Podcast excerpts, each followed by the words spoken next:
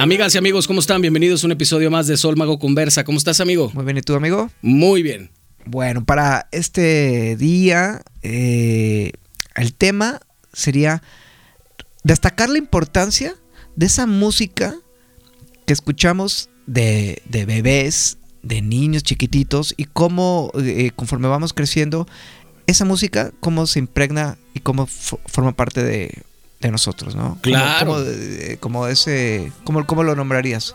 Pues es la primera influencia, ¿no? Lo que te, vaya, el, universo que vas conociendo musical que sin duda te, te y va que, formando. Y que a veces eh, eh, ni lo recordamos, ¿no? O sea, después a veces nuestros papás nos dicen, no, es que tú escuchabas esto, te ponías esto, inclusive cuando estás en la panza de tu madre, a ver, te escuchábamos esto, y obviamente no lo recordamos, pero a ver, esa información eh, que ahí está, ¿no? Claro, siempre. Y cuando estás ahora haciendo música, de repente te salen algunas cosas que dices, güey, esto suena increíblemente a, tal o cual artista, ¿no? Que escuchabas. Qué, qué padre, porque de pronto a veces conforme uno va avanzando y aprendiendo de la música y desarrollándote, estudiando, este, como que empiezas a tener como, como información más refinada, ¿no? Por así decirlo, ¿no? No, pues a mí me gusta el, el, Miles Davis, que es increíble, bueno, Frank Zappa, y tratas de decir, no, estas mis influencias qué chidas están. Pero a ver, eh, cuando éramos niños y, y, y, había que escuchar burbujas, no, este, o. o, o Timbiriche, claro. etcétera. Dices, ah, cabrón. Este, por ejemplo, fíjate, a mí se me hace curioso. Eh, ya ves que a mí me encanta tocar el Hammond, ¿no? Este, este órgano. Eh, bueno, de entre los LPs de ahí en, en casa, pues veía algunos eh, discos que tenía mi madre de Juan Torres y eso, de 1970, 71, yo también había nacido. Ajá. Y que pues ahí estaban y que yo en realidad yo no me acuerdo de haber escuchado eso, pero evidentemente los escuché tanto en la panza de mi madre o de, o de bebecito y que ese sonido después de unos 15 años, 20 años, como eh, llega, ¿no? Sí, como una Nuevamente. justicia divina ahí, ¿no? De llega repente. otra vez. Ahora, ¿de dónde? Este. Me acuerdo, alguna vez alguien me preguntó, oye, pues tú escuchabas mucho órgano jamón, ¿no? ¿Qué de, de morro? Y decía, no. A ver, no, sí. Lo que pasa es que no me acuerdo, pero estaba de una manera como, como implícita. Y así empiezan como algunos, algunos gustos, ¿no? Este, sí. el, mi papá, por ejemplo, que, que tocaba la guitarra, él se la pasaba siempre tocando estos eh, hits de rock en español de, de, de Enrique Guzmán, Los Locos del Ritmo, ¿no? Este, Ah, los hermanos. Carrión, este, toda Órale. esa onda.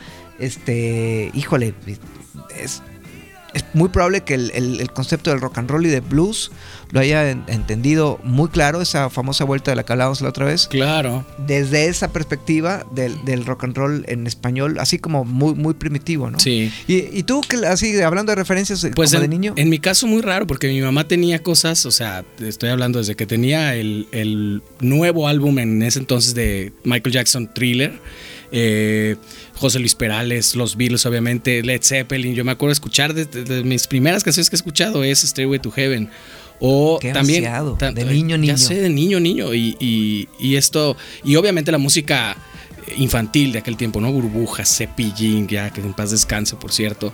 eh, Timbiriche y estas cosas, ¿no? Enrique y Ana, no sé si te acuerdas de ellos. Eran españoles. Órale. Es chistoso, muy, muy su generis el rollo. Entonces, fíjate, eh, y yo también estaba escuchando, o sea, yo recuerdo especialmente cuando íbamos a eh, de viaje, mi papá ponía unos cassettes y mi papá nomás tenía eh, tres cassettes. y yo creo que con eso me, me, me armó un poquito mi esquema eh, cerebral. Tiene un cassette de Elvis Presley en vivo. ¿No? Creo que la otra se estaba poniendo eso. Sí. Este, eh, de un lado estaba en, en vivo en Madison Square Garden y el otro era en Hawái. Una Con una bandota. bandota increíble, increíble. Eh, tenía otro cassette de los Creedence, solo Creedence. Por ahí a veces había una, una canción de los Hollies o de, o de los Animals ahí, pero casi todo era Creedence. Y este de los Beatles, ¿no? todo eh, es, es- fue, es información que está como. sí, porque ojo que fue antes de los mixtape, ¿no? Sí, sea, sí, sí, no eran, eran tenías discos que- directamente. Ajá. compraba las compilaciones así. Yo me acuerdo de uno que tiene tu- que tenía tu tocayo, estaba chistosísimo porque además traducían todo, ¿no? Y Ajá. era, decía lo mejor del rock pesado. Y venía, de- creo que decía Clack Sabbath, así decía, Eric Claxon y no sé cuánto. O sea, eran como unos mixtapes que hacían, pues las disqueras, ¿no? Sí. Como un poquito para tratar de vender todo el rollo. Pero era mm, eh, previo a que tú lo pudieras hacer, ¿no? Claro. Y como este rollo de los viajes, eh, eh, bueno, siempre, yo también tengo el recuerdo de los viajes en el carro directamente, tres, cuatro cassettes y escucharlos Y una y otra vez. Era un loop. Y pues ahí, ahí empecé a entender qué pasaba con Ringo Starr y Harrison y todo eso, cómo cantaban las voces, los sonidos, eran súper, súper locos. Había un cuarto cassette, ahora que me recuerdo, eh, que es, que digamos, que es lo que el- mi, mi acercamiento a las letras en español. Yo le doy muchas gracias a mi padre de que me pasó pura música bien chida, de la, la verdad, de, de- de morro. Que, que era de Serrat Ajá, y, y de Alberto Cortés órale. eh, cantautores es, es, pues muy muy clavados no este en la época mis papás eran súper súper fans este me llevaban cada vez que, que venía eh, uno de ellos aquí a Guadalajara siempre los fui a ver siempre así cada dos años que venían a- era este, ir eh, y, como, y agarrarse- como niño no te aburría, ¿te gustaba? ¿Ya desde entonces? Estaba acostumbrado, estaba acostumbrado. Había muchísimas letras que no, no- no entendía para dónde iban. Claro. Me sabía las palabras, ¿no? Pero no entendía. eh, Sí, ¿a qué se referían? nada. Claro, porque yo me acuerdo que tal vez el primer concierto al que fui, no, de los primeros, muy probablemente el primero, uno de Timbiriche.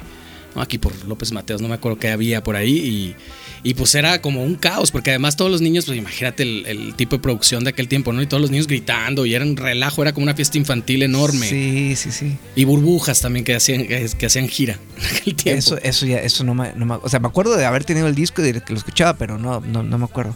Ahora, todo esto es- estamos hablando como de la, de la infancia. Ahora, ya empieza como un. un, eh, yéndonos un par de años más, a- más adelante, la música que podemos estar consumiendo eh, en la, en la preadolescencia. Yo creo que eh, en, en mi caso es cuando ya me, me acerco al, al rock en español. Sí, que No. ya es más voluntario, ya no es solamente lo que hay en el carro del viaje, Sí. y no, ni, ni sonando en tu casa todo el tiempo, sino que ya dices, esto es mi música. Este, y bueno, aparece el. Ahorita. No, no sé si, si es. Lo, lo catalogaría como un gusto culposo o no. Pero aparecen los hombres G, por ejemplo. Pues ¿no? si te da culpa, sí, a mí no me da en Tú eres absoluto. fan, fan, fan. Así Soy de- muy fan porque además eh, yo creo que eso definió que yo me decidiera ser músico. Mi primera banda... Así de fuerte. Sí, así de fuerte. Wow. Yo- mi primera banda se llamaba Los Niños G. Yeah. Que saludos ahí a Osvaldo, Sergio y mi, carnal que todavía hasta la fecha sigo tocando con él. Pero éramos, o sea, no tocábamos, eh, hacíamos playback, yo era el baterista y nos poníamos a ensayar incluso y con la grabadora y órale a darle. Y hacíamos conciertos, incluso vivíamos en un edificio.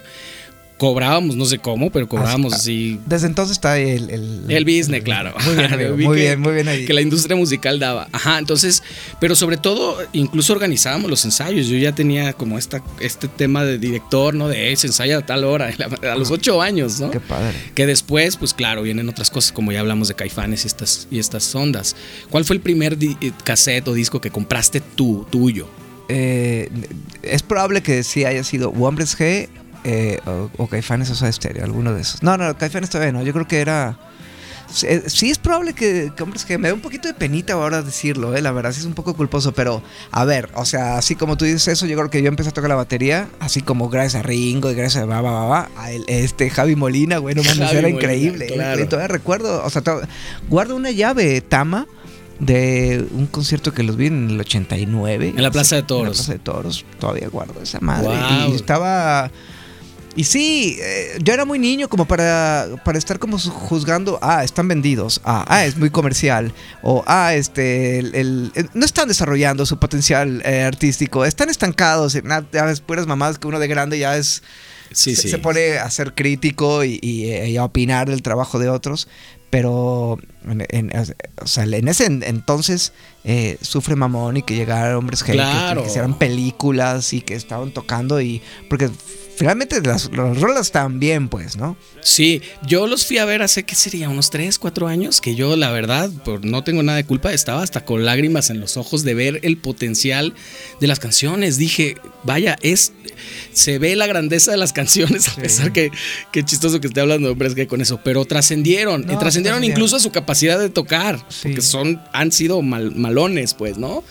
No son grandes instrumentistas y tal, pero... No, tenían, tenían onda. Este. Y sobre todo eso que dices del, del tema de las letras, porque sí revolucionó, por lo menos acá en México, era así, wow, eh, escuchar que dijeran mamón, ¿no? La, la mujer de bandera que dice, y esos músculos en las tetas, y que hablaran de estas cosas o, o- o- o de, o de la fiesta de alcohol y eso, cuando bueno, ellos supongo que estarían en sus 20 cuando, cuando yo tenía 8. ¿No? O sea, y ya me parecía, ya era bastante aspiracional. Y Yo después, prepararon mucho la escena del Sí. rock, del, del rock, aunque el- obviamente existía y en muchos lados, etcétera, pero vamos, el recuerdo de, de nosotros y mucha gente de nuestra generación era que eh, hombres que empezó a abrir varias, varias cuestiones.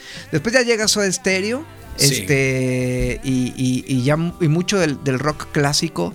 eh, me acuerdo que ya empieza como a aparecer a ver quién, quién es Led Zeppelin, quién es Pink Floyd, eh, Queen, el, esta, los, los Eagles, ¿no? Eh, Ya empezaba a sonar mucho Hotel California, que para nada era de la, de la época, No. en el 85, 88. un, un poco muy desfasados que estábamos siempre en México, ¿no? Como- Todos sal- salían como el- esos hits clásicos, pero empezaban como, como a sonar, ¿no? Ajá. este mucho de Cure y mucho YouTube, etcétera.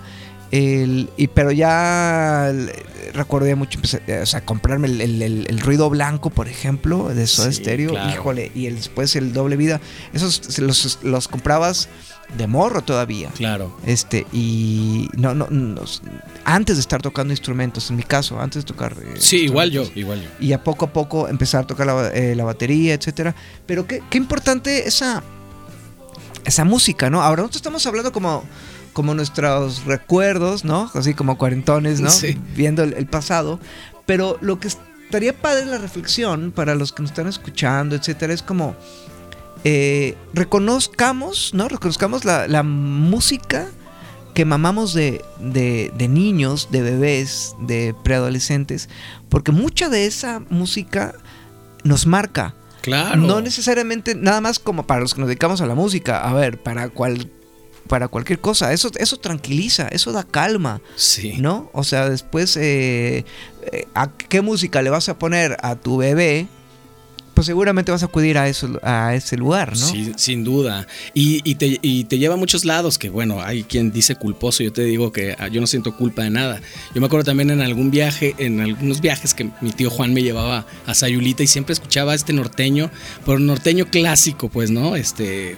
Ramón Ayala y estas cosas que yo le, te- le guardo mucho cariño. No me gusta en general casi la música llamada regional, pero eso sí, ese, ese que era de los 70 Porque conecta con tu infancia. Claro, por supuesto, ¿no? Y, y el, y el haber escuchado, bueno, después, claro, eh, o, o durante todo ese tiempo que seguías escuchando Alberto Cortés y Juan Gabriel, José José, Camilo Sesto, escuchaba mucho a mi mamá, por ejemplo, y estas grandes como baladas y este rollo que hacían y que armónicamente luego después es como te están alimentando y después salen en tus...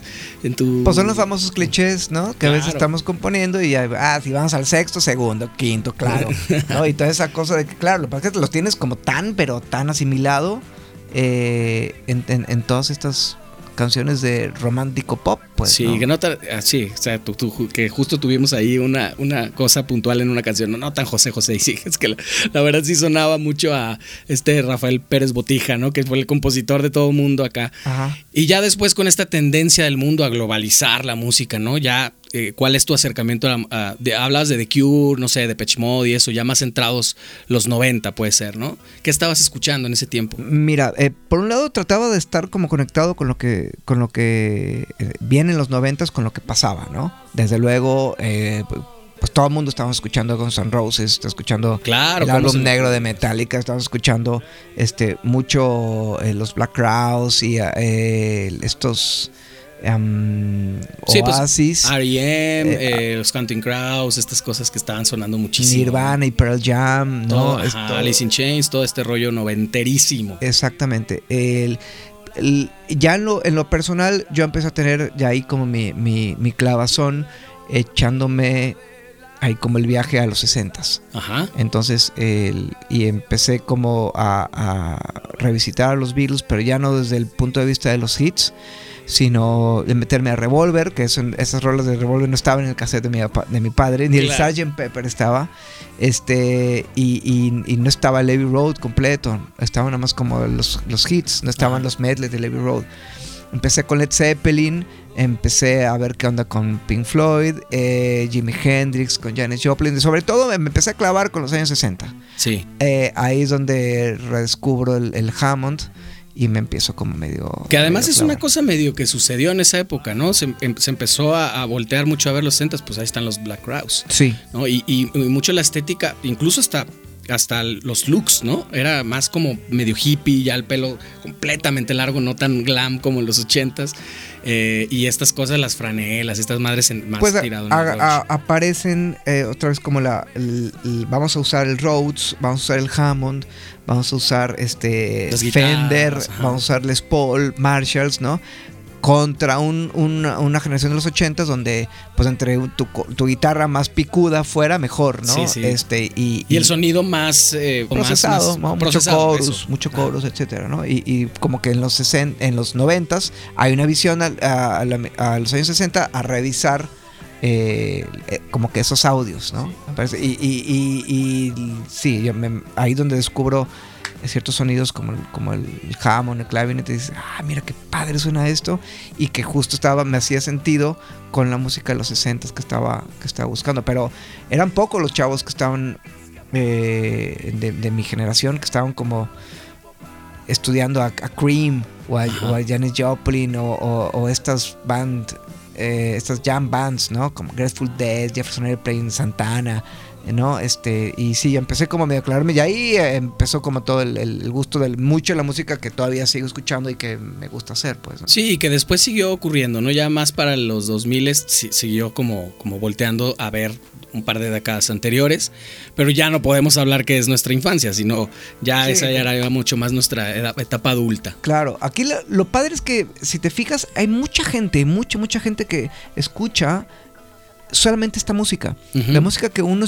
que uno eh, escuchó cuando tenía de 0 a 15, 16 años. Y ahí, y ahí se, se, quedó, se clavó y ahí es como que el universo ahí justo termina. Ajá, entonces, por ejemplo, tú le preguntas a tu madre, ¿no? O, a un tío, o lo que sea, oye, ¿cuál es la música más te gusta? Y, muy probablemente se refiera a, esos años, ¿no? Sí. Rafael y qué tal, y que Sandro, y que porque es lo que es lo que más pareciera que, nos da la identidad y, y es lo que integramos en nuestras vidas como si nada más en la infancia estuvieras buscando esas influencias, ¿no? Yo creo que hay que estar eh, alimentándote de nuevas bandas y de nueva música toda la vida, no nada más los primeros años.